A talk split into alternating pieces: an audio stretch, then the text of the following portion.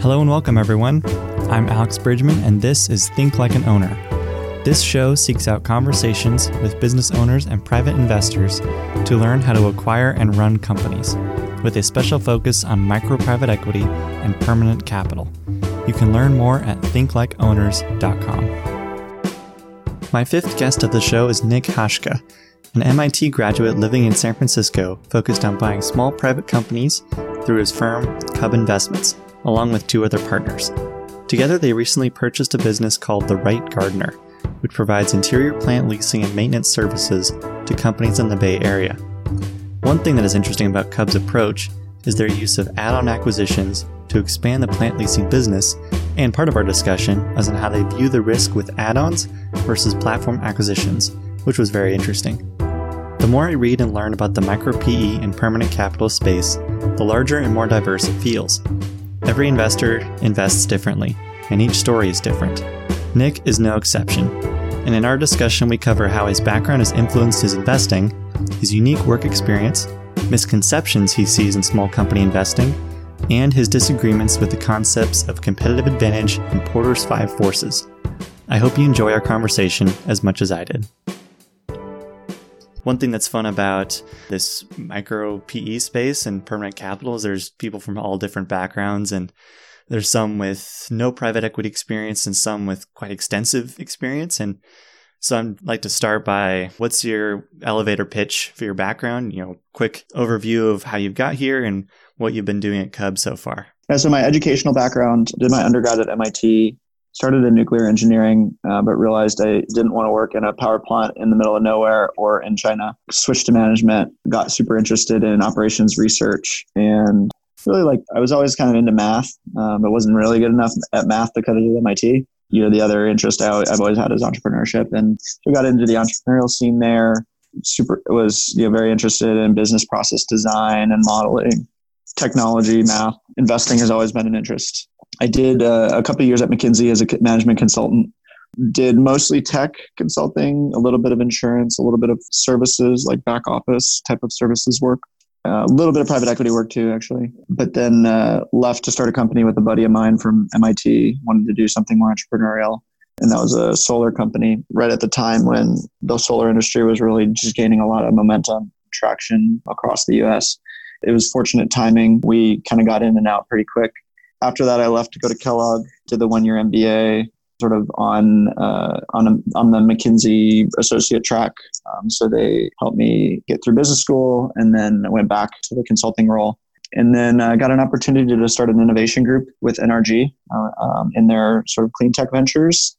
And uh, so started this group out in San Francisco, looking at all sorts of uh, new clean tech ventures, uh, making some investments, doing some strategy work. That company went through a bit of a transformation itself in terms of just how was, how the investors are looking at their clean tech ventures, and that kind of left me looking for an exit. And then I went back and uh, joined the joined another startup with the guy that I had started the solar company with in electric mobility space. That didn't pan out and then I was like, okay, I've done a lot of really, really dumb slash high risk sorts of startup like ventures. Time to do something totally different and got into the world of small business and was really just thinking about just investments. It was like, okay, what if I wanted to be an investor? What would that look like? And just started burning through ideas and, and finally kind of came upon this model of the model that we're executing now, which is just a focus on on local business. And I'd read some about how like the baby boomer class of of very entrepreneurial uh, business owners is entering retirement, and there's just tons of them out there. And so we started looking at looking at businesses. Found the right gardener, uh, which is a uh, the company that I own and operate, or partly own and operate now. And that was sort of the beginning of my foray into small business investing and small business ownership. And so we've been running that business, um, really developing it into a full service horticultural firm. Um, we've been buying out other retiring owners along the way. So we uh, we're in a few days closing our fifth acquisition in this space. And we've integrated it all together, trying to really, um, it's still a local business, uh, but has expanded geography throughout Northern California. So that business continues to do well, and we're continuing to grow it. Um, look for acquisitions and to sort of diversify within the business in terms of customer segments, in terms of service offerings, and all that. meanwhile looking for other platforms. Um, we don't have external investment. We've sort of put up our own money to do this. Um, we've used the SBA 7A loan program to help bring in additional capital, which expands the range of possibilities in terms of acquisition. Now we're in a pretty good groove running the horticulture company as well as looking for new stuff, um, making some small bets, and still kind of keeping our eye out for potentially some bigger bets. Is there an experience that you had earlier at any one of your positions that you feel like best prepared you for your work today? Or do you think it's kind of a, a hodgepodge of various bits you took from each? Yeah, I think um, no individual experience. I mean, I think I've taken a lot from all of my experiences. I really don't have expertise, it, like real expertise in much of anything because I've had such a varied career path. Um, I think that's you know hard to hard to know, but I, I think that served me well, and that I've just gotten exposed to a lot of things. Being in the small startup, being in the real startup, which was the company that acquired our startup, being in the Fortune 500 company, in and around the Fortune 500 company. So it's, it's just such a varied experience, and especially in the startup experiences or in the smaller companies, where you got to be willing to wipe the floor. You got to be willing to. There's no work that I uh, that is that I'm above um, I'm willing and ready to dig in and do just about anything. And that's, I think, the mindset you need to go and do what we're doing now, which is sort of small, very small business, and where it's potentially not staffed for a real owner role. It's a real like owner, but emphasis on operator in the owner operator world. It is interesting that you've had experiences at huge companies but also have now moved to I would imagine one of the smallest groups and companies that you've you know worked for. And that's also fascinating about this space and that each investor does investing in private companies a little bit differently. And I'd love to hear more about how how you view investments through Cub in that you're focusing on the right gardener in that space and doing more add-on acquisitions rather than what some other investors do, which is, you know, find various unrelated businesses to sort of diversify their portfolio a little bit. How does making an add-on acquisition differ from making a, you know, maybe platform or just different acquisitions that are unrelated? Yeah, so I mean, the first six months or so of of the Right Gardener investment, um, so the was really just spent learning that investment, like inside and out. We didn't. We liked I think we kind of 80 20 the investment at the at the beginning. So we didn't we there was a lot we liked about it and we felt like we weren't even in a place to know what we didn't like about it. We kind of went as far as we could go with the knowledge base that we had and then from there it was sort of a leap of faith to say we'll whatever it is, we'll figure it out. Like we'll and, and we're willing to work hard to make it happen and do what it, what is necessary to make it successful. On the add on side, once we learned the business, we professionalized it, we process sized it, we made it into something that could be much bigger. And that's where then the add ons come in because from the add on standpoint, it's businesses that, as long as they're like in our geo and in our category of services that we're used to, add ons for us are very easy. It's just hiring people, taken over accounts or reworking schedules. The administrative is kind of taken care of already. Like we have a good management structure, good scalable management structure in place. So add-ons for us are the easiest way to grow. They're also very prudent given what's going on in the marketplace because there's just a lot of there's a lot of turnover among the owners. We're in a fragmented market. Everybody does reasonably well. It's not a it's not like a cutthroat like super hyper competitive business where people are taking losses. Like, and that's one thing we like about the local businesses is they're they're all they're all profitable. They make money. Uh, there's nobody, uh, at least in, in, most of these industries that we look at, that's like willing to go for a loss just to get business. In the high tech sector, that's the case. And you know where they're just ch- chomping at the bit to gain customers. As far as new platforms, we're kind of always weighing competing capital, competing capital for add-ons. And, but we always have to be cognizant of the fact that you know what you really know is what's right in front of you and you're always have, making a bet of is what's right in front of me good enough even if it's going to be significantly more work because doing a new platform is a lot more work and requires taking that leap of faith all over again and so we're we're you know always weighing that as far as the diversification part we're doing a little bit of diversification um, and looking for other sound investments. But um, for the most part, uh, one of the things when we underwrote the business that we liked about it is how well diversified it is within industry. So it's really, you know, we we service a broad base of business clients, and that cut across so many industries. We're not really hyper exposed to any individual industry, and so we get a little bit of diversification that way. Um, we get a little bit diversification within our service portfolio. Um, we do some like more high end services that I think are very very discretionary, like uh, and, and more prone to to get cut when times go bad. And then we do some services that are sort of more like you're very unlikely to ever cut. You know, if you run a class A building, you're not gonna like fire your landscaper and try to do it yourself or something like that. Like the that's just not really likely. And so we're diversified in that sense as well. And so that has worked for us because of the nature of the business. Not every business has that. And it's something we liked about it.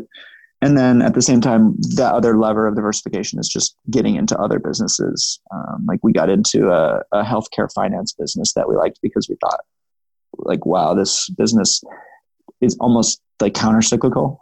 So if we're at the end of investing at the end of the cycle, you want to be cognizant of where you are in the cycle, the multiple you're paying, and you know what happens when things go sideways. And that one like lined up pretty well for us, and we invested in another searcher for that.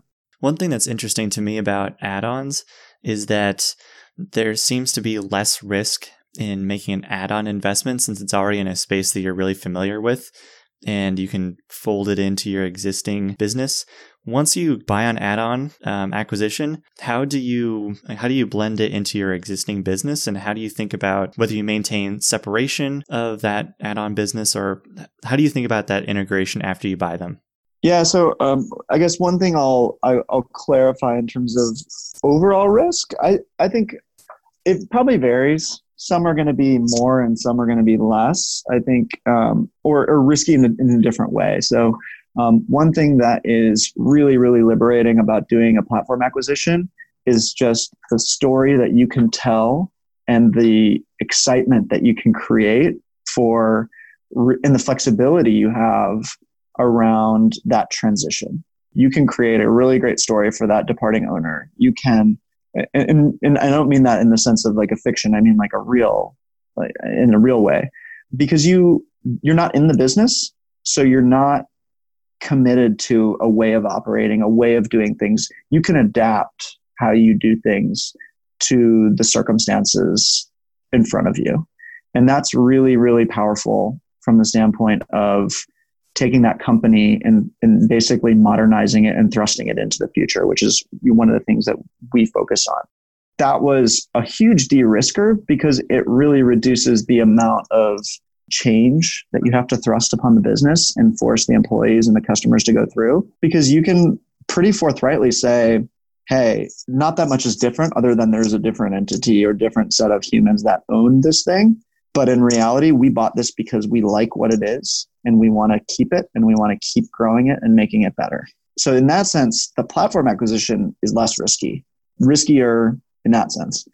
Um, with the add on, it's not quite as straightforward in the sense that if you already have an operation that runs a certain way and you're adding another operation that looks very, very similar but runs in a very different way, there's a lot more risk around that transition. You're not so at liberty to sort of improvise the operation and make it work for the new people because they do have to fit into the system that you that you do run.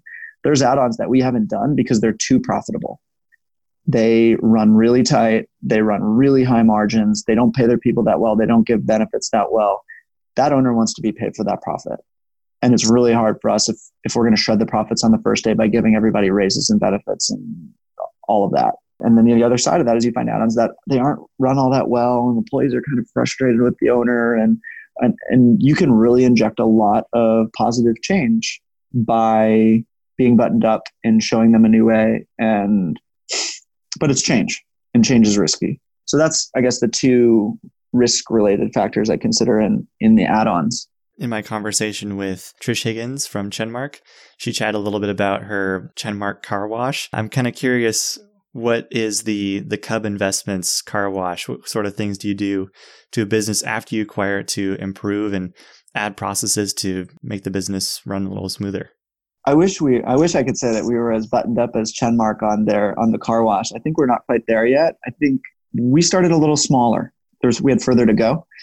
Change management wise, I think we do have that just in terms of all the things you got to do to make sure that transition goes well, make sure that everybody feels heard and that people understand what's going on and why and why it's why it can be a really good thing and what they got to do differently and all that. So change management wise, I feel like we've done a pretty good job of dealing with the various facets of that problem of how do you impose this like kind of daunting, uncertain change on a whole bunch of people. And that cuts across seller, employees, the employees in your existing business uh, who are receiving these new team members, clients, vendors, all of that. On the just day to day business processes, we're improvising as we go. We don't come from the private equity background where each of those private equity firms has got their kind of value creation plan. So we, I don't think we've been quite as systematic about it. Instead, we have been pretty focused on I guess what's right in front of us and what are the problems we need to solve like right now, and in time introducing the more systematic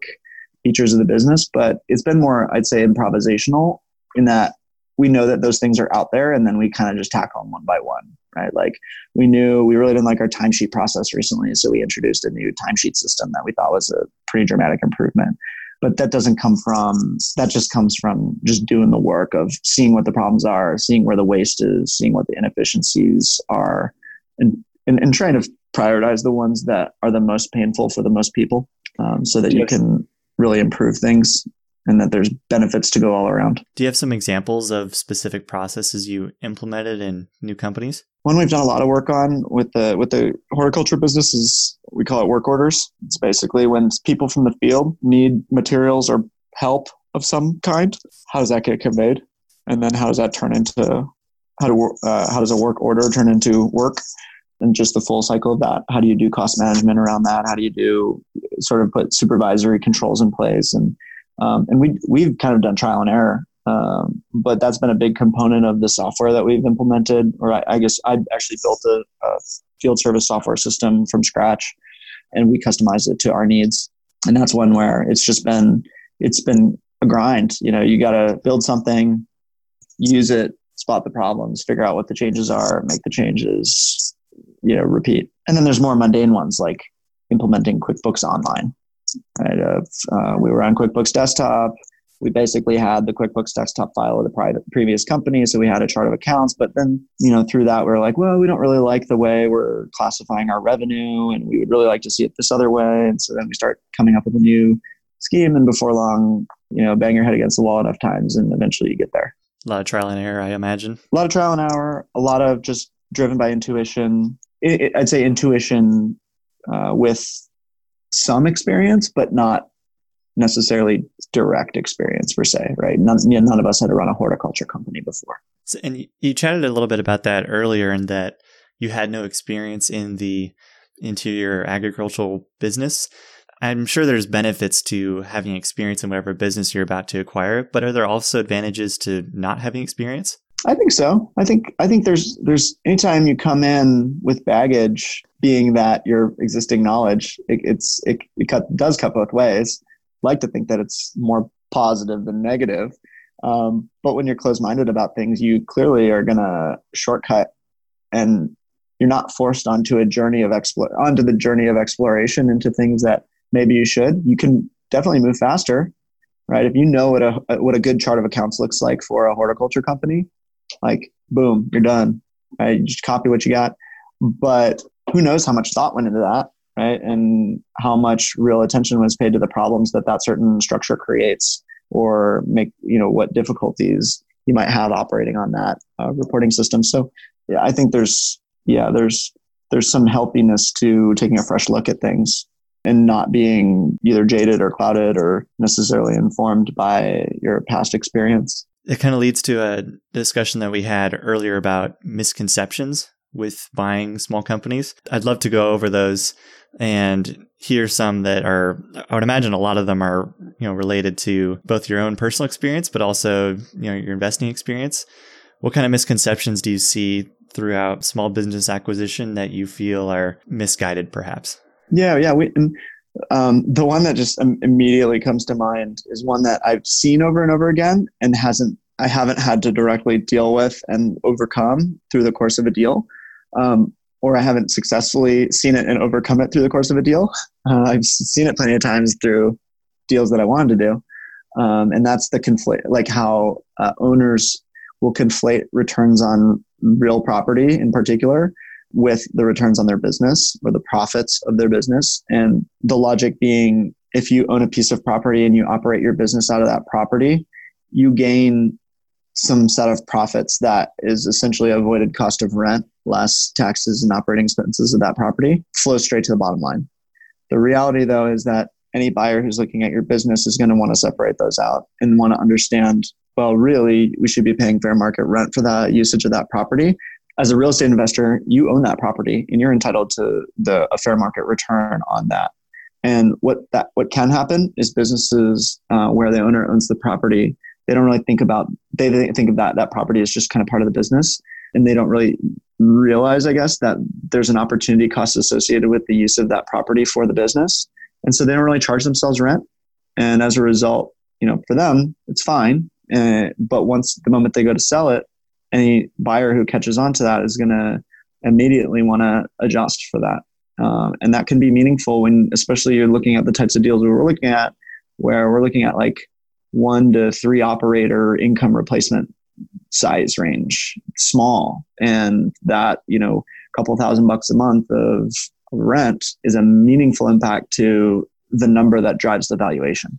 And so uh, that's when, and, and then it's really hard to, as a buyer, to sort of convey that back. You know, people get it intellectually, they get it, but at the same time, it's kind of a hard pill to swallow when that's say 20% of your profits or potentially more. The other one, and this is probably more of an investment philosophy, is around just just around strategy and the types of businesses that you want to get in. I hear a lot of people talk about moats and what's the competitive advantage of this business.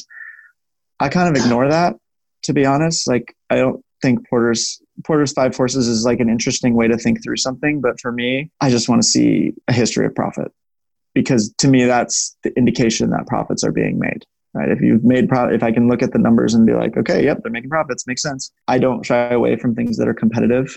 And just, I get, you know, I like it when there's things that are less competitive but at the same time, we're not afraid of competition. We want to build a business that is competitive and good at what it does and can earn earn the business of their clients every day. And for that reason, I just think that applying the five forces and trying to be the only player in your industry, especially in the types of businesses we look at, that just means your industry is really small and you can't get that big. Um, I would rather be small in a decent sized market where being good or being excellent um, can claim a lot of market share. And the profit record is evidence that you know there's plenty of profits in the market that to that growth can can claim. And so the the whole like moat concept for me is sort of yeah, I don't know if I totally buy it. What sorts of things do you see that are looped into that earnings number that you have to either add back or remove? And how do you go about that process when you're looking at a potential company to buy? Yeah, so if a broker has looked at it already, they've usually done some of that, and we'll just want to go through those things and understand what they are.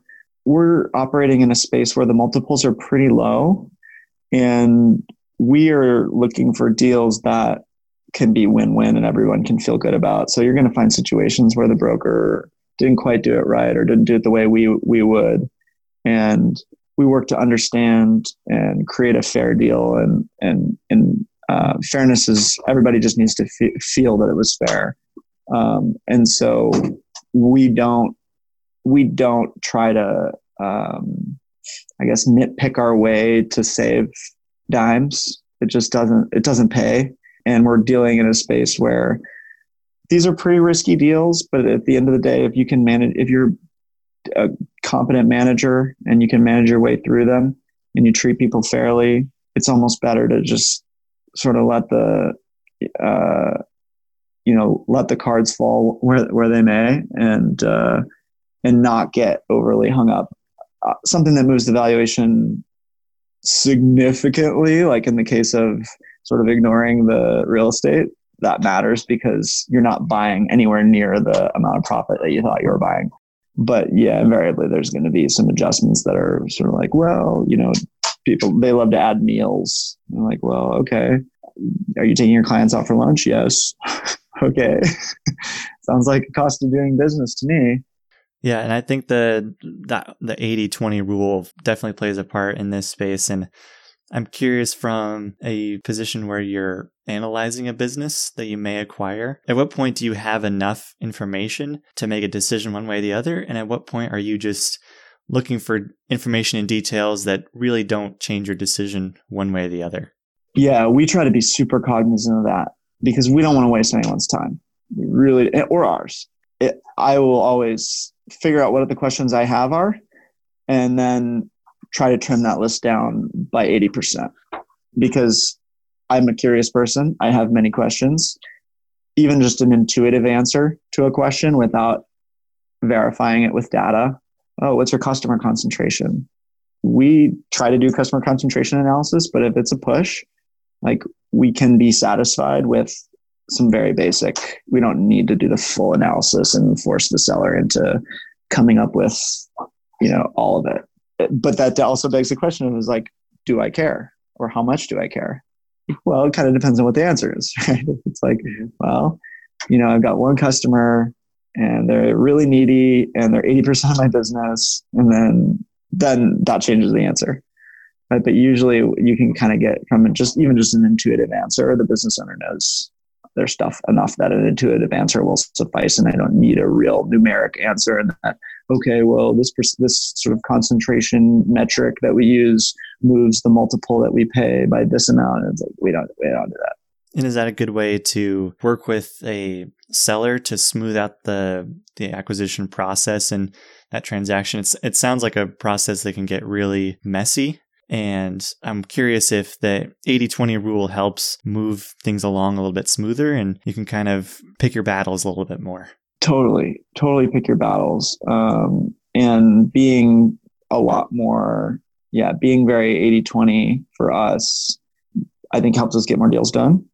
I mean, we've done quite a few now. I think it earns some trust. You take them at their word, try to verify when you can, but and you got to know what would actually change the answer. Um, and if there's an intuitive answer that potentially changes the answer, then you're like, okay, we probably need to look into that a little bit more before we go and commit more because we don't want to misrepresent what we're willing to pay or um, what the terms might look like. How do you think about the previous owner being involved in the business? We had a, a, quick chat about this earlier, um, and you this this kind of fell in line with the other misconceptions. But how is the the owner incorporated into the business after they sell it? It's one of the first questions I always ask in a, in a, like a first meeting. It's like, okay, let's say you sold next week. We close on Sunday. What are you doing? What are you What are you gonna do on Monday? Just to hear what they say. Like, oh, I don't know. or oh well you know there's going to be a period and these clients are really needy and they're going to you're going to need me for a while. And then okay good to know good to know. There's a, another misconception we talked about prior just kind of about the relationship value. A lot of owners are salespeople because they have to be and that's kind of how they got to where they are. I think there's somewhat of a misconception around the value and criticality of relationships I think above all, people want to be taken care of and served well. While a good relationship manager is important and helpful, if I had a dime for every time I heard a salesperson say, I win because of relationships and I lose because of price, we wouldn't be talking right now. I'd be hanging out on the beach somewhere. I just think that's such like a it's a logical trap or it's a maybe potentially just a story people tell themselves because it doesn't stand the test of extrapolation because if every if if every deal has two salespeople competing for it, and it doesn't work, it just doesn't work. It breaks, right? Like the guy, the person that wins is it, one because their relationship. That means the customer made the decision based on the relationship, and the person that lost lost because their price. That means they're so. Wait a second. Why did they really choose you? Did they choose you because they like you or do they choose you because of the price? It's kind of one or the other, but probably not both. And yeah, the the win on price or win on relationship, lose on price to me is a is a common one, and it and it leads into owner's perception of how much uh, of what their clients need.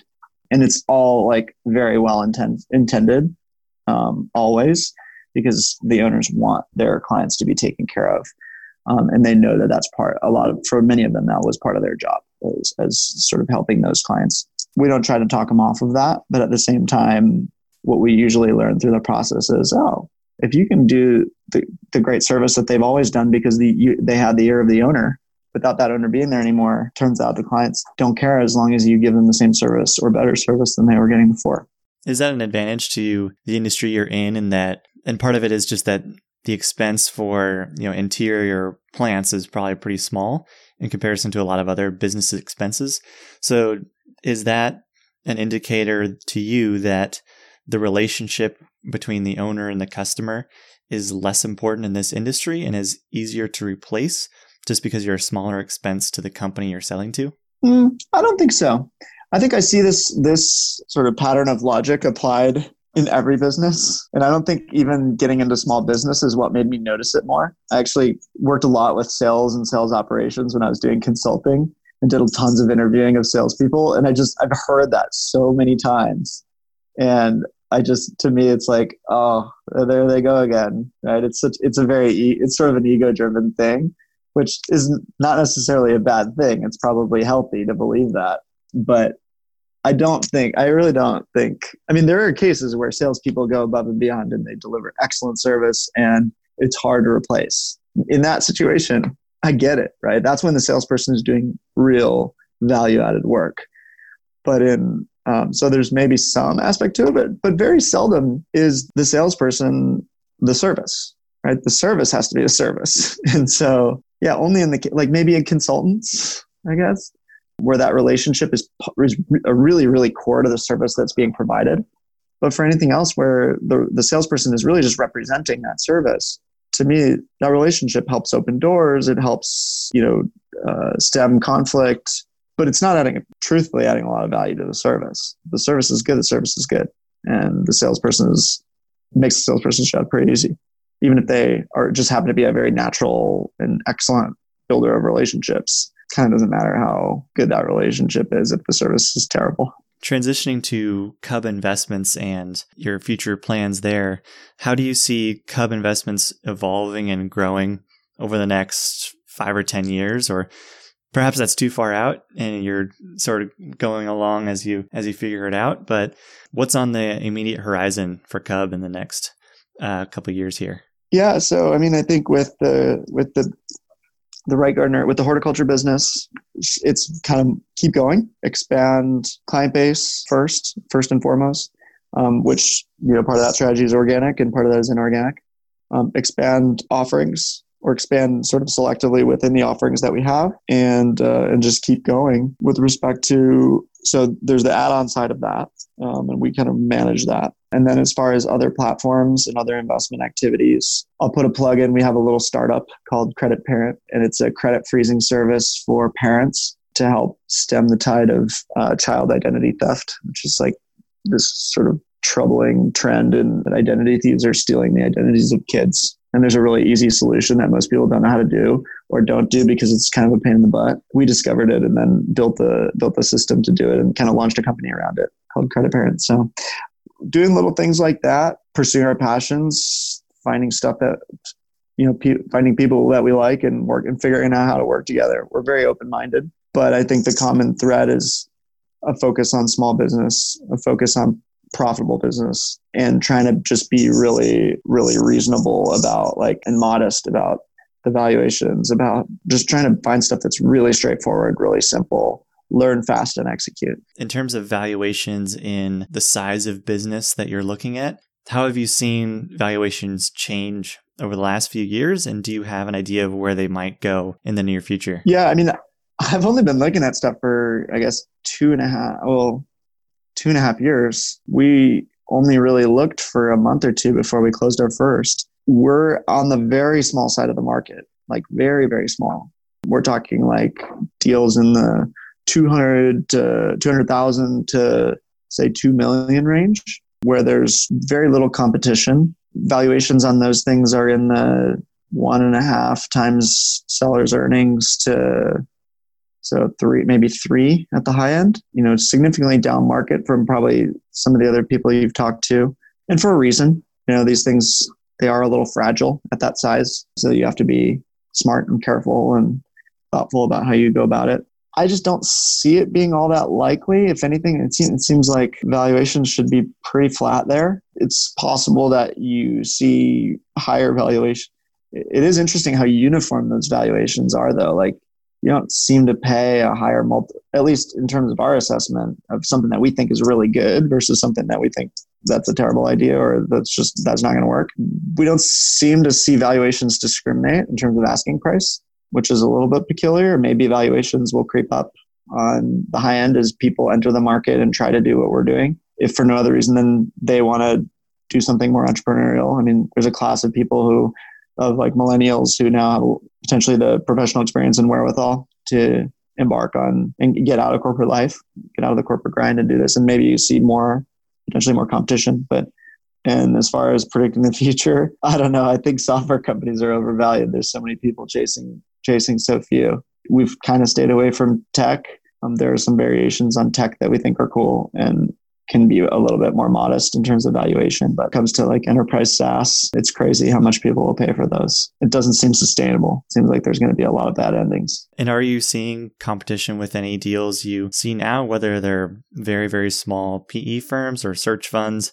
Are you encountering other people so far? Sometimes I think we probably compete more with somebody trying to work their way up into an ownership position, to be honest, versus competing with more professional organizations or like more kind of put together investment types. On the higher end, yeah, we definitely hear about it. But at the same time, I think our proposition is just a, bit different in terms of what they're getting. We're kind of a, what you see is what you get. And here's our, here are the people that we've bought from, call them and ask them what it's like to deal with us. For the most part, you know, we're pretty straightforward with that. But yeah, as far as competition goes, it doesn't i mean deals go. So i guess the broker would be in the better position to see that. So far i don't think we've lost one that we've like really wholeheartedly gone for. And then moving into a few closing questions here. If you could go back to college and teach a class what class would you teach and why? So i'm not really qualified to teach anything. I sort of alluded to it earlier. I'm kind of an expert at nothing and i know a little bit about a lot of things. The one i think i'm most interested in i guess is is really around financial innovation sort of at the intersection of finance, economics, business, value creation. I just think it's so fascinating how you apply the tools of finance to different situations, whether that be you know, small businesses or different products within small business. I had an impact investing class at Kellogg that was very formative because it basically forced you just to completely to take all the tools that you know about finance and like just come up with totally different ways because it was all about like how do you monetize impact Right? If you're creating impact, you're creating value. If you're creating value, there's value to be exchanged. If there's value to be exchanged, you got a business. Figure it out. That is an area of interest. I don't know how much I would be able to like, you know, stand at the lectern and and and convey on people, but I think it would be a fun uh, a fun endeavor to do a class like that. How would you set up the curriculum? Do you have an idea? You know, I don't know. I haven't really thought about it. I guess there's lots of different ways to organize, but um, I think going by sector is kind of interesting. Of like think about how you would do financial innovation in X, and then think about what the different angles to it could be. I don't know, because you'd probably want to find a lot of people who actually who are doing interesting stuff to like sort of get the grease the wheels. What would you say is the most fortunate event to have happened to you that was completely random? Completely random. Whoa, that changes. Because hmm, I was thinking about this question maybe nothing is completely random, uh, like the lottery. so I'm gonna I'm gonna punt on that question, but I'll answer it a different way. Getting into MIT, there is an element of that that's a crapshoot. Notwithstanding the news cycle uh, around uh, paying people to get you into college, my parents promised me they didn't care they didn't care enough to pay for to get me in that was very fortunate because that place was, was amazing. And uh, just so many people that i met and so many interesting ideas. And it's just like i don't know i just i just loved that place. And then around that so i would would have been class of 2008 and when i when i dumped nuclear engineering for management i realized that i could graduate a lot faster. And given how expensive it was and what a financial strain it was to attend there, I decided to go as fast as I could. And I got out. I graduated in 2007, which is a very, very fortuitous circumstance because I would not have gotten into McKinsey. My life would be so, so different if I had graduated in that one year later. if I'd taken that extra year because of all that happened.